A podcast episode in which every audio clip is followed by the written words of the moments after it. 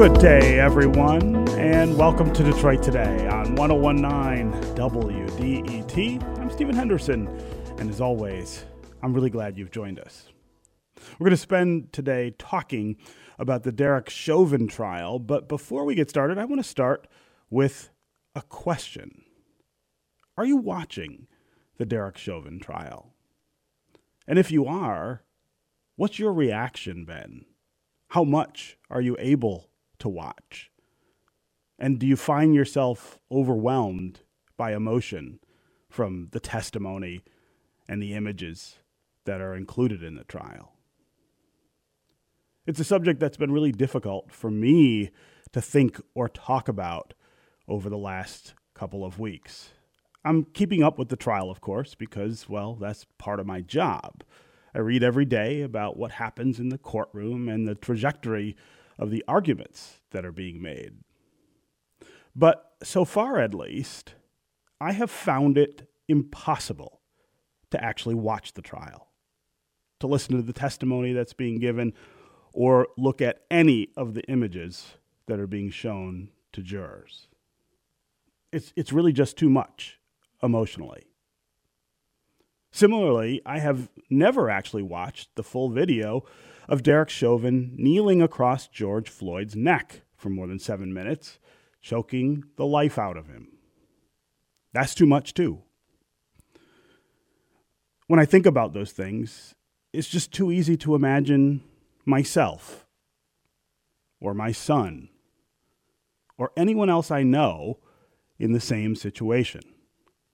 And it's too easy to let the anger and, yes, the hatred rise in me toward Derek Chauvin and the entire system of inequality that powers what he did to George Floyd.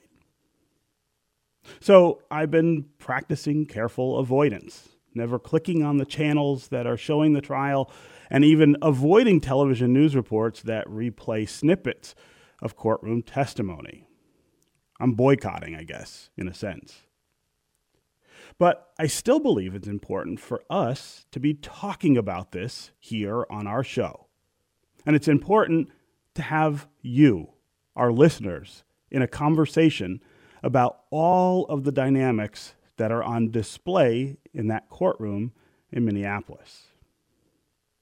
Like so many things that we do on this show, we can only begin to work through the harsh realities of our nation and the trauma that I think many of us are experiencing, and deal with our systems of governance by coming together for honest and authentic conversation. So I ask again, are you watching the Derek Chauvin trial? How are you feeling about the things that you're seeing? Do you think this has the potential to play a role in our collective shift toward valuing black bodies and black life a lot more in this country? Or are we destined for continued polarization, regardless of the outcome here? Later in the hour, I'm going to talk with Nia Malika Henderson, who is a senior political reporter for CNN. She recently wrote an op-ed titled, "Why I Can't Watch the Derek Chauvin Trial." She is feeling many of the same things that I'm feeling, and I think feeling a lot of the things that a lot of people are feeling about this trial. But before we get to that, I'm joined by a familiar voice here on Detroit Today to talk about the ways that, from a procedural perspective, this trial has really been noteworthy and unique. Barb McQuade is a law professor at the University of Michigan and former United States Attorney for the Eastern District of Michigan, and she joins us now. Barb, welcome back to Detroit Today. Oh, thanks, Stephen. Glad to be with you. So I want to start by having you give us your overall impressions of this trial so far. Well, first, like you, I also find it hard to watch. I've tried to follow the trial, watching some of it live, some of the clips, and reading about it every day. But like you, it's too much. And I know that as a black man, for you, there are probably moments that are even more emotionally wrenching for you to watch. But I think anyone who is human would find this difficult to watch. It has been interesting, though. I think, of course, we've only seen the prosecution's case. We haven't had a chance to see the defense. So views may change as we see that, of course, and the jury has to be open to seeing all sides. But I feel like the prosecution has really made a very compelling case here. And some of the things that they've done strategically have been very valuable, like including the testimony of the bystanders, who are really amazing witnesses. And I think any effort to portray them as an angry mob has really fallen flat when you hear who they are and the emotion of their testimony. And so that's also been hard to watch. You're not only seeing the video of George Floyd losing his life, but seeing these, regular people who are just going about their day kind of suffer through the reliving and retelling of this story, some of them breaking down in the stand, understandably, and many of them expressing feelings of remorse and guilt that they didn't do more to save George Floyd's life. So it has been, I think, heart-wrenching for all of us. But as you say, maybe a moment when the nation comes together and watches and realizes that this has no place in American society.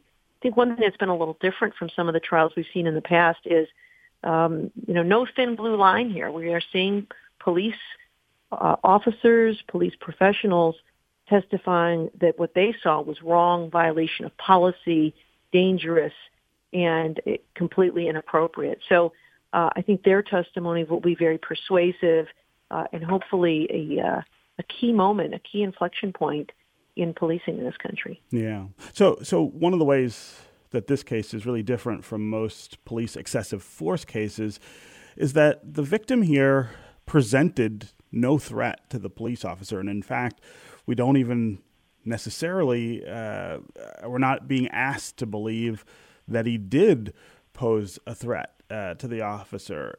Can you talk about the role that plays in this case and the court rulings in the past about what police officers are allowed to do when they feel that their lives are in danger? Yeah, I think that's a really important insight, and I think it's one of the things that does make this case so different. You probably hear and have observed that it can be very difficult to convict police officers. And part of that is because of the law. There's a case called Graham versus Connor that says that, police officers may use deadly force if they believe either their own life or the safety of the public is in danger. And so it also says you have to keep in mind that police officers have to make decisions in a split second, that situations are tense, rapidly evolving, and you have to put yourself in the shoes of the reasonable police officer. And so if the officer can say, I saw a black shiny object in his hand and I thought it was a gun, that can be enough if a jury is persuaded, or that there's even just some reasonable doubt that he might have thought that black shiny object was a gun when he fired his own gun. And so this idea that police officers may overreact and be implicitly biased and fearful of black suspects and shoot way sooner than they would have shot other types of suspects. If a reasonable officer in that situation might have feared for his life or the safety of the public, he's allowed to use that fatal force. And I think that's what's different in this case. George Floyd was clearly presenting no threat at the moment he was killed. He had been subdued. We've heard testimony from experts about how dangerous it is to put someone in that prone position. And although maybe members of the public don't realize that, when you have someone on their stomach in a prone position with their hands behind their back, just that alone is dangerous. And then when you add the pressure on their back or neck, it can be lethal. At some point, he is offering zero resistance. He was handcuffed. He was on the ground. So I don't think there is going to be that argument that at any point Officer Chauvin or any of the others felt any risk to their own lives or the lives of others. I think that is one way, Stephen, that this case is different from others and is a much stronger case for the prosecution. Mm-hmm. I'm talking with Barb McQuade, a law professor at the University of Michigan, former U.S. attorney for the Eastern District of Michigan. We're talking about the Derek Chauvin trial happening in Minnesota and being broadcast live on at least a few cable stations. We're talking about how difficult it has been to watch this trial because of the circumstances under which Chauvin killed George Floyd. We're also talking about the trial itself, the things that we're seeing and hearing in this trial and how they may be different from other police excessive force cases that we're a little more familiar with. We'd love to hear from you as well. Are you watching the Derek Chauvin trial? How much of it are you watching? And give me a sense of what your emotions are like when you're taking all of this in. Are you able to watch without an excessive emotional response? Or are you like me? I have not been able to watch live the trial itself. I am trying to keep up with what's going on because that's my job. And so I'm reading about it and watching some television news reports about it. But I have not been able to sit and witness what these witnesses are saying on the stand or look at the images that have been included in a lot of the testimony. As always, the number here on the phones is 313-577-1019. That's 313-577-1019. You can also go to the WDET Facebook page and put comments there, or you can go to Twitter and hashtag Detroit Today, and we'll work you into the conversation. Barb, before we go to listeners, I want to talk about the technological marvels of this trial. So they are putting witnesses on the stand who saw what Derek Chauvin did to George Floyd, but they didn't just see it. They also, at least one of them or more, they recorded it.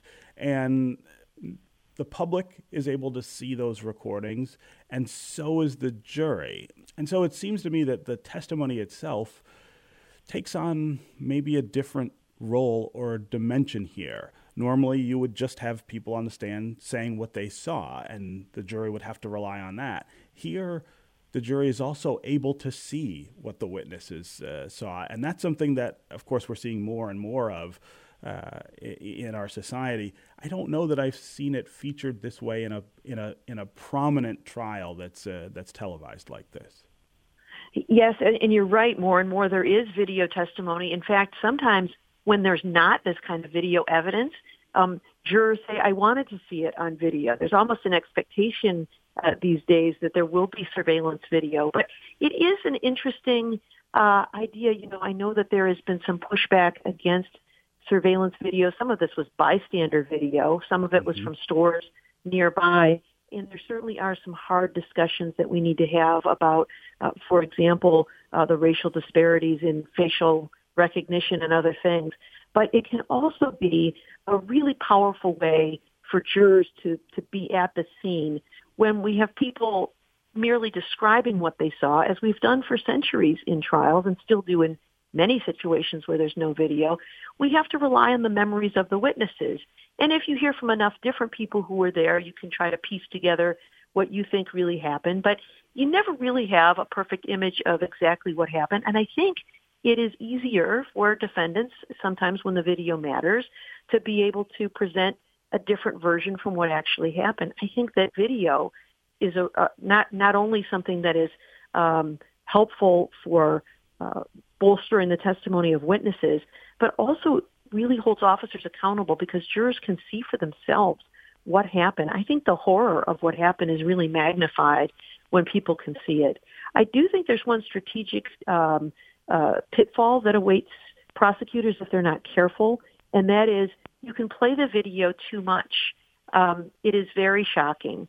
It is horrible to watch, but they've played it now from many different vantage points. They've played from video surveillance, from body cams on officers, from bystander videos. And at some point, there is a risk that the jury says, I don't want to watch this anymore. I'm numb to it. And so I think you don't want it to lose its power by making it too clinical and too sterile. But I don't think we've reached that point yet. It continues to horrify me, though I haven't watched all of it for the same reasons you. I just find it painful to watch all of it. But I think it makes for very persuasive evidence. If this is a quest for the truth, the jurors can see for themselves. They watched the whole 9 minutes. They can see for themselves that George Floyd is subdued, for example. And so if someone were to testify, I didn't believe the danger had passed, they can reach that conclusion themselves by seeing that for the last 2 to 3 minutes, he's not moving at all. Mm-hmm. Again, 313-577-1019 is the number here on the phones. And in a little bit, Nia Malika Henderson, a senior political reporter for CNN, is going to join us to talk about the difficulty she has had watching the Derek Chauvin trial. Let's go to Karen in Detroit. Karen, welcome to the show. Oh, hi. Thank you for taking the call. Mm-hmm. I don't want to talk long, but what I was telling your screener was that I didn't intend to watch the trial, and I was offended before the trial started because I felt that it felt like it was being advertised almost as entertainment, like it's coming up. And I found that so offensive. But when the opening statements were televised, I think they were televised on all channels, I did watch the opening statements, and I didn't want to, but I felt compelled to because it's such a moment in history. I like I said, I didn't want to watch it, but I felt I had to see it. And I was so impressed with Jerry Blackwell's presentation.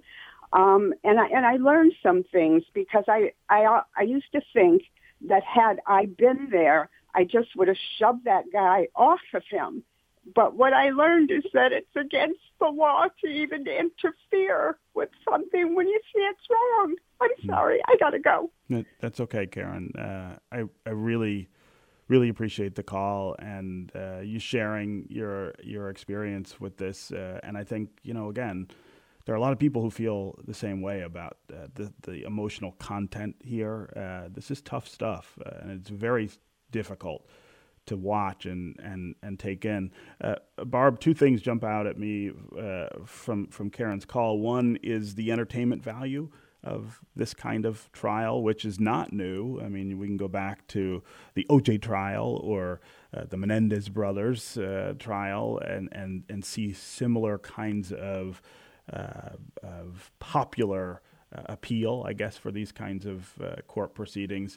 But the second thing here is this question of the approach that the prosecution has taken, and it has been very emotional. I mean, they have really appealed to the jurors' feelings. I feel like in the way that they're presenting evidence and, of course, in the opening statement. Yes, I think Karen had some really interesting insights there. I think there is, when you televise a trial like this and hype it as, this big trial, tune in the same way you hype other types of entertainment, that it could, in many ways, insult and diminish the life of George Floyd, who lost his life. In some ways, we are peering into a very private moment that was done in a very public way on a street, and we're seeing, the video again and again, and there is something that feels almost obscene about that.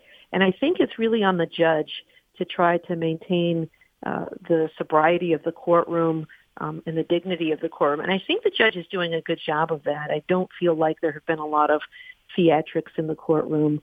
It has been a sober, respectful presentation, I think. So I hope that Karen has found that it has not been conducted in a way that diminishes the life of George Floyd or the loss of his life. Mm-hmm. And then with regards to the emotion, yes, and I think it's deliberate. You'll notice if you've been following even, in the papers that the order of witnesses was done really, I think, to start with an emotional grab. Mm-hmm. They didn't tell the story chronologically. We heard from Christopher Martin as witness like six or so, who was the store employee who actually took the $20 bill, which is really where the story begins, and then followed him out to the car and called the police.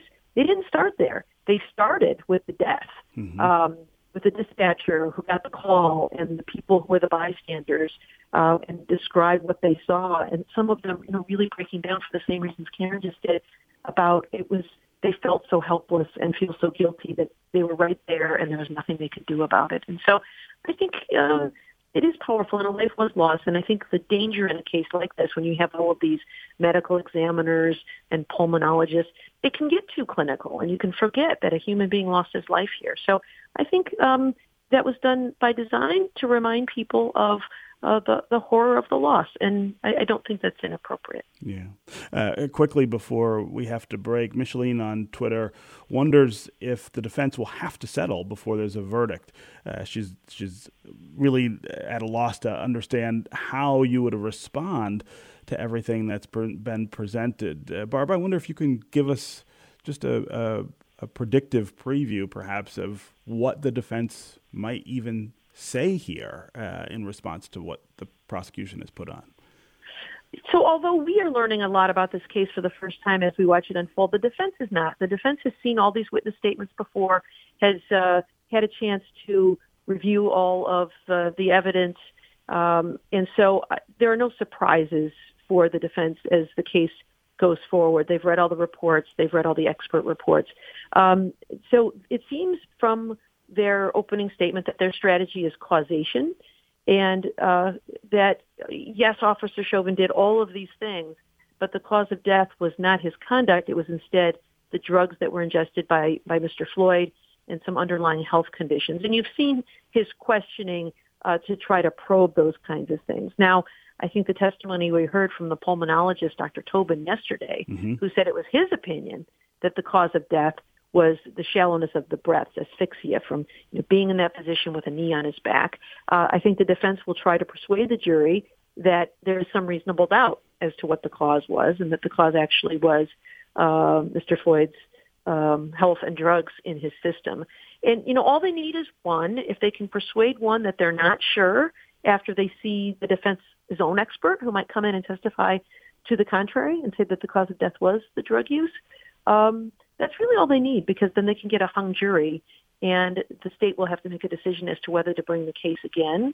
And if after enough hung juries, sometimes they don't, or sometimes the state is willing to offer a lesser plea. So Derek Chauvin has decided to roll the dice here. We don't know what his case may be. We don't know what his expert witnesses may say about the cause of death. So all this other stuff about the officer's conduct becomes irrelevant, because causation is an essential element of homicide. And if Derek Chauvin didn't cause the death, then he is not guilty of homicide. So that seems to be what the defense is banking on. Okay. Barb McQuade, law professor at the University of Michigan, former U.S. attorney for the Eastern District of Michigan. It's always great to have you here on Detroit Today. Thanks so much for joining us. Thanks for having me, Stephen. Okay, we're going to take a quick break, and when we come back, I'm going to talk with CNN's Nia Malika Henderson about her recent op-ed, Why I Can't Watch the Derek Chauvin Trial. Stay with us, and stay with us on the phones. 313-577-1019 is the number. We will get to you when we come back. Stay with us for more Detroit Today.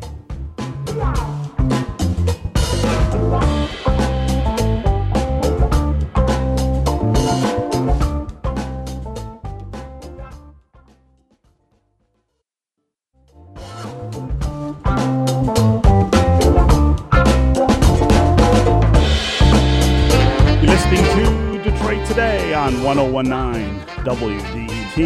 I'm Stephen Henderson, and as always, thanks for joining us. We're talking this hour about the Derek Chauvin trial and whether you're watching what's happening in that courtroom in Minnesota.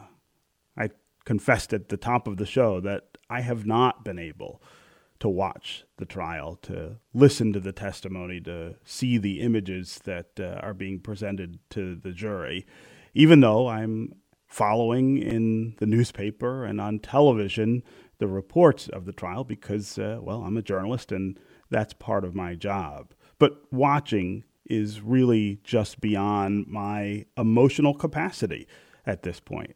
I can't take it all in and make sense of it. Turns out I'm not alone. Nia Malika Henderson is a senior political reporter for CNN, and she wrote an op-ed recently titled, "Why I Can't Watch the Derek Chauvin Trial." Nia Malika Henderson joins us now to talk about her emotions. Nia, welcome to Detroit Today. Hey there. Thanks so much for having me. Sure. So as I said, I've tried to watch, but this is just overwhelming, and I have had to turn it off. Have you tried to watch as well, or did you decide ahead of time that you wouldn't watch what happens in that courtroom? I decided pretty much ahead of time, and this even goes back to not watching the video when that became known to the entire world last year. So I hadn't watched the video and, knew that likely the video would be featured prominently in any kind of trial of the officer. And so I just have avoided it. And listen, I admit it's difficult to avoid it. I'm a journalist. It does in some ways feel like a bit of a dereliction of duty to not watch it because it's such an important moment in our country's history, in the world's history, in fact.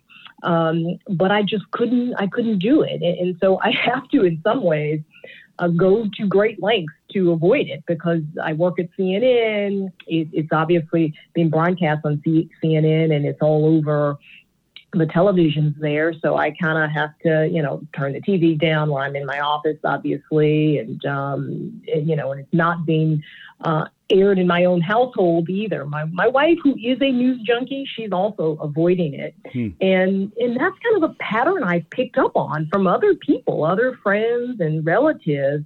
That typically they are news junkies too. They're very plugged into what's going on nationally, but really no conversation about this trial and then just active attempts to avoid it as well. Yeah. So I want to talk just a little bit about our roles as African-American journalists in American newsrooms. These kinds of situations come up, not infrequently, where the fact that you're an African-American, the fact that you have these experiences as an African-American make it difficult to do the job in the same way as our white counterparts, that there are emotions involved, that they are just different. And I wonder if you can talk a little about that tension as it plays out for you, but also as it plays out in the organization where you work, CNN, which is, one of the largest cable news stations on the planet. Right.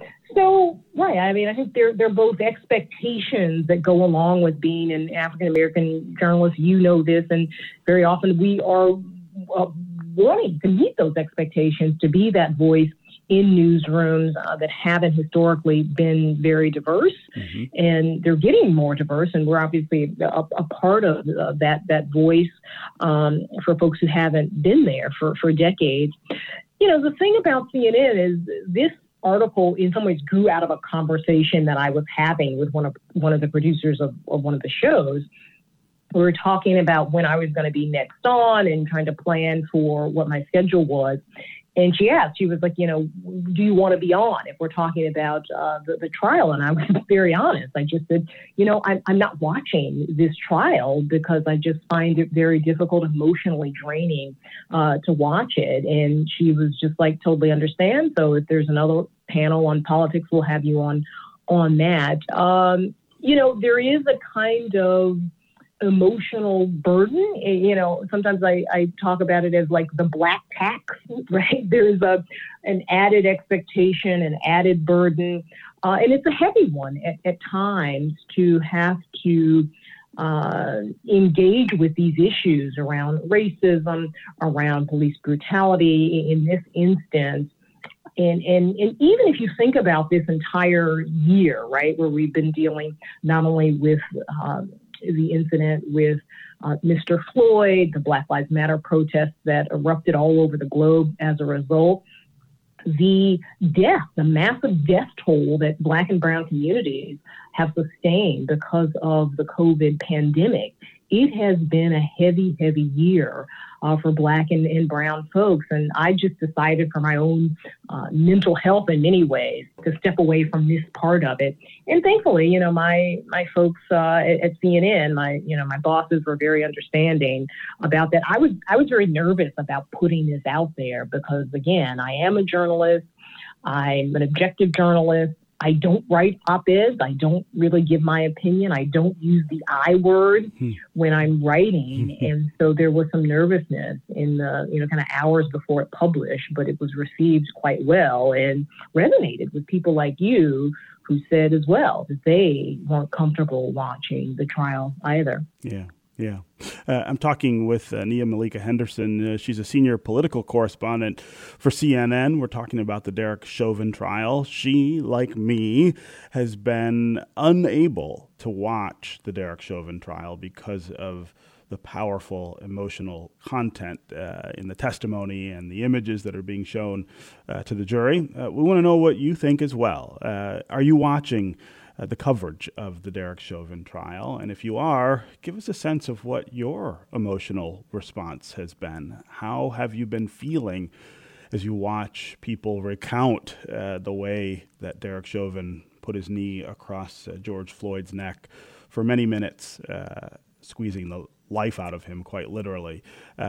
Or are you somebody who has not been able to watch because of the power of that emotional content? Also call and give us a sense of where you think this places us in the sort of narrative of racial reconciliation in this country. We've had so many moments over the last year that I think are strong inflection points in that narrative.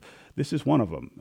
Give us a sense of where you think we will be when this one is behind us. As always, the number here on the phones is 313-577-1019. That's 313-577-1019. You can also go to the WDET Facebook page and put comments there, or go to Twitter and hashtag Detroit Today, and we'll try to include you that way.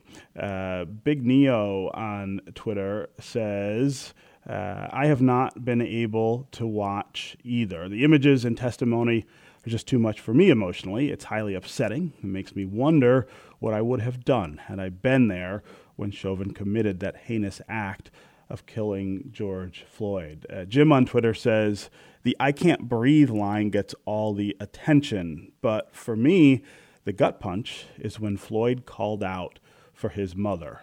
Can't watch. Let's go to the phones here. Brother Ray in Midtown. Brother Ray, what's on your mind today? Good morning. I know it's difficult to watch, but it's a shame how a person can treat a human being in that manner, which the world needs to see and be remindful that this stuff has been going on for hundreds of years within the Black community. But this is something that I think very important during these times, that a person like yourself or a Pulitzer Prize winner or some of the other Black journalists to be on top of these stories, because we need facts. We can't allow opinionated news to deliver us the facts. It's only a handful of Black journalists at the level that you are that's able to get into these stories and take a deep dive in these stories. So we can't afford to go underwater in terms of, I know it's tough, but we have to really deal with this. We got to face it. We got to face this issue of racism in this country. If we don't, it's going to continue to happen. So we need people like yourself, Steve. We need people like you and the other sister and a handful of other Black journalists to deliver the facts, to break down what's going on, because we can't really process all the information in these courtrooms or these particular cases. So we need someone that can process the information for us and package it for us and deliver it to us.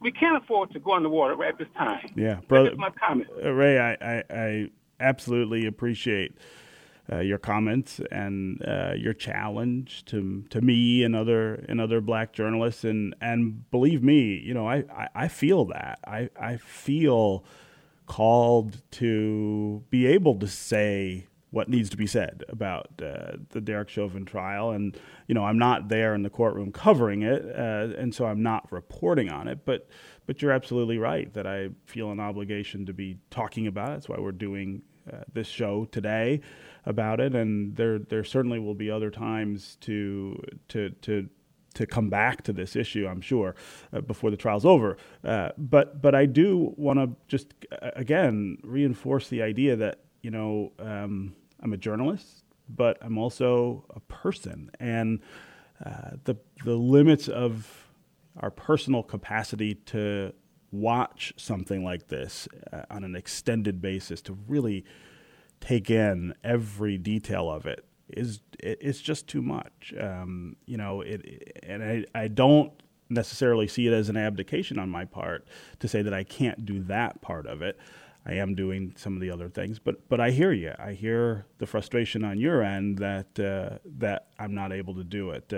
Nia, I wonder if you have a reaction to Ray. No, I appreciate his very heartfelt comments there, and I will say that for CNN, we do have some great journalists who are covering this for us. Omar Jimenez is there, Sarah Seidner as well. So we do have reporters of color who have been in the courtroom, who are tracking this and explaining it to our viewers in very detailed and insightful ways.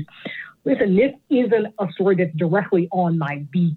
You know, if I was the justice correspondent, I probably would be in the courtroom and covering this. A national correspondent, I probably would be covering it. But given I am a political correspondent, it is a little bit different for me.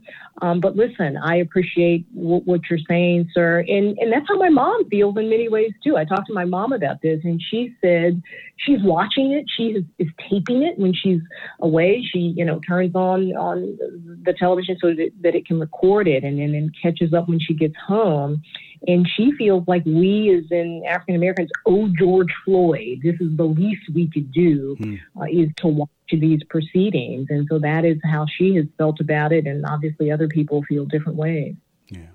Okay, we're going to take a quick break. And when we come back, we're going to continue this conversation with Nia Malika Henderson of CNN. We'll also get to more of your comments and your calls. Bernadette in Old Redford, Glenn in the Cass Corridor, Jerry in Detroit. We'll hear from you next. If you want to join them, again, 313-577-1019 is the number on the phones. We'll be right back with more Detroit Today.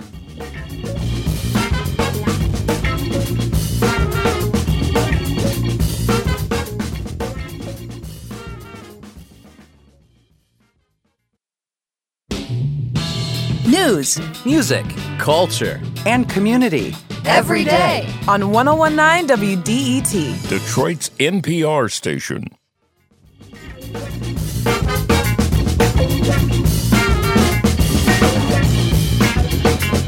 This is Detroit Today on 1019 WDET. I'm Stephen Henderson, and as always, thanks for tuning in. My guest is Nia Malika Henderson. She is a senior political correspondent for CNN. She and I are talking about the Derek Chauvin trial. Neither one of us has been able to watch the trial itself, to watch the testimony that witnesses are giving in the courtroom or watch the images that the jurors are being presented with. And the reason is the emotional content of all of that and how much it is, how emotionally stressful it is to take all of that in. Of course, both of us are journalists, and we're doing our jobs, keeping up with the trial and offering comment and information where we can, but we haven't been able to actually sit and watch the trial. I want to know this hour what experience you're having with the Derek Chauvin trial. Are you watching it? Are you taking all of this in? And if you are, what emotional reaction are you having to all of this? Is it overwhelming? Is it something that's really changed the way you see policing in this country or the relationship between police departments and the African American community? As always, the number here on the phones is 313-577-1019. That's 313-577-1019. You can also go to the WDET Facebook page or to Twitter, put comments there, and we'll try to include you in the show that way. Let's go to Bernadette in Old Redford. Bernadette, what's on your mind? Thinking that this trial is pulling back a drape on just what goes on in the trial. It's not Law and Order, where everyone asks great questions. questions and the attorneys are able to zoom in and zap on the guilty. It's something different. And ever since Rodney King, and that videotape didn't find the police guilty, can we even believe our eyes in the guilt of people that we are watching perform harm? Bernadette, I really appreciate the call and the comments. I mean, I think anytime you watch a trial on television, actual trial on television, it's really different than what you see in the fictionalized versions and shows like Law and Order. And that's an important lesson, I think, for Americans to know that things don't work the way they do in fiction on TV, that it's a much more sober and sobering process. Thanks again for the call. Nia, I want to ask you about a moment you had with your mom after another televised trial in America, the Rodney King trial and the verdict that came down in that case. Tell our listeners about that. Yeah, I mean, this was after that verdict, which of course followed everyone watching the trial, watching and knowing about the video, and then of course the riots that and the uprising that came about because of the fact that the folks who were responsible for beating Rodney King got off.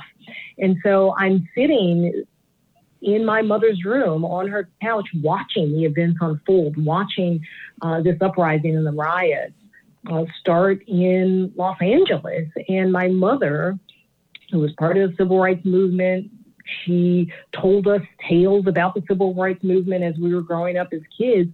She just began to weep at what she was seeing on television and cry out and just talk about the pain that Black people were in. Black people are in so much pain, she said over and over again, shaking her head. Her body was rocking, her head was down, her head was in her hands.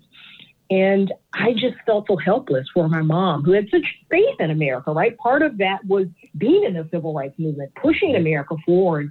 And in that instance, it was like, so all of those things you told me about, the civil rights movement, the activism she engaged in and my father engaged in, all of that has led us to this moment, right, where we have these images of a Black man who's brutalized by police officers, and then nothing happens. And then, of course, the riots that happened in Los Angeles. You know, that was kind of my generation version in some ways of what we're seeing now. And I do think there is some cynicism that goes along with people around our age because of what we saw back then. And a lot of doubt about whether Derek Chauvin will actually be found guilty, right? I can almost find no one who actually thinks, particularly African Americans, who actually thinks that they're going to come back with a guilty verdict for this police officer. And I think some of that doubt in the justice system also plays into people not wanting to watch it, right? It's like you spend that emotional energy and then he gets off in the end. So it's very complicated. And I will say this, too, and I think your other guest spoke to this, the idea that watching the trial, watching the video over and over again, people become numb to the specter of Black death and Black suffering and Black pain.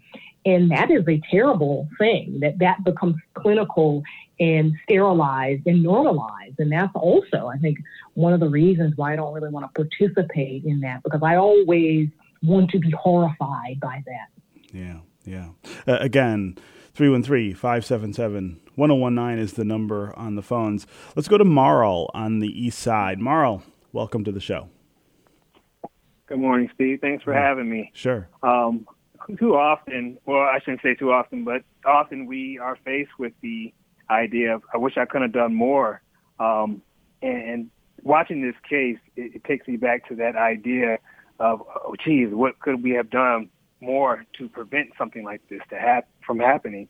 How do we have an active chance to fight back against police brutality?